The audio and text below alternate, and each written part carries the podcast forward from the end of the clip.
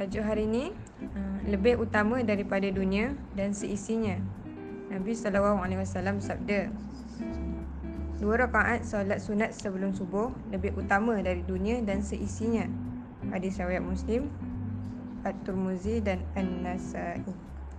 Subhanallah. Solat sunat dua rakaat sebelum subuh lebih utama dari dunia dan isinya. Apatah lagi dengan solat subuh dua rakaat yang fardu itu. Saudaraku tercinta, jangan sampai tidur lelap menjadi lebih utama ketimbang dunia dan seisinya. Anda mungkin mengatakan, saya biasa bangun cepat sebab saya memiliki banyak pekerjaan.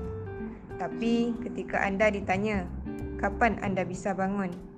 Anda menjawab, saya biasa bangun jam 8 pagi. Saya biasa segera melakukan solat subuh dengan cepat agar saya tak ketinggalan jam kerja.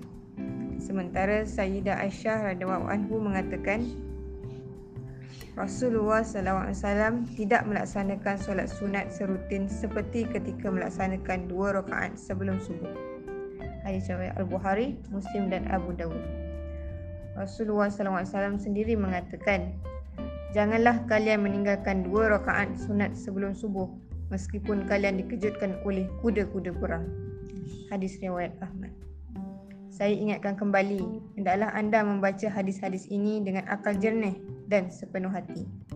Ini berarti bahawa anda akan berupaya penuh untuk melaksanakannya dan tidak akan pernah meninggalkan dua rakaat sebelum subuh sama sekali. Apa pun yang terjadi.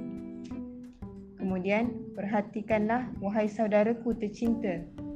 Aisyah radhiyallahu anhu mengatakan, Rasulullah sallallahu alaihi wasallam pernah melaksanakan solat dua rakaat sebelum subuh dengan ringkas.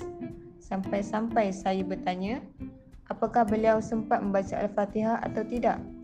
Hadis riwayat Al-Bukhari Muslim dan Abu Dawud. Tapi anehnya, semua kemudahan ini sama sekali tidak memiliki bekas di hati sebahagian orang. Sepertinya tidur telah menjadi candu yang mampu membius seorang muslim.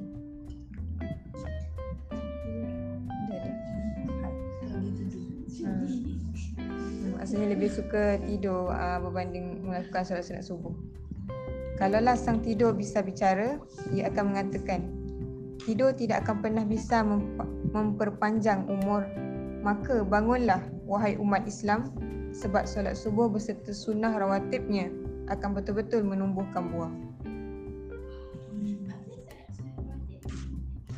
Solat sunnah rawatibnya akan betul-betul menumbuhkan buah. Tanya lagi.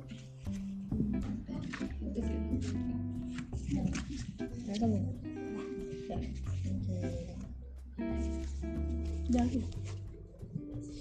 Hmm.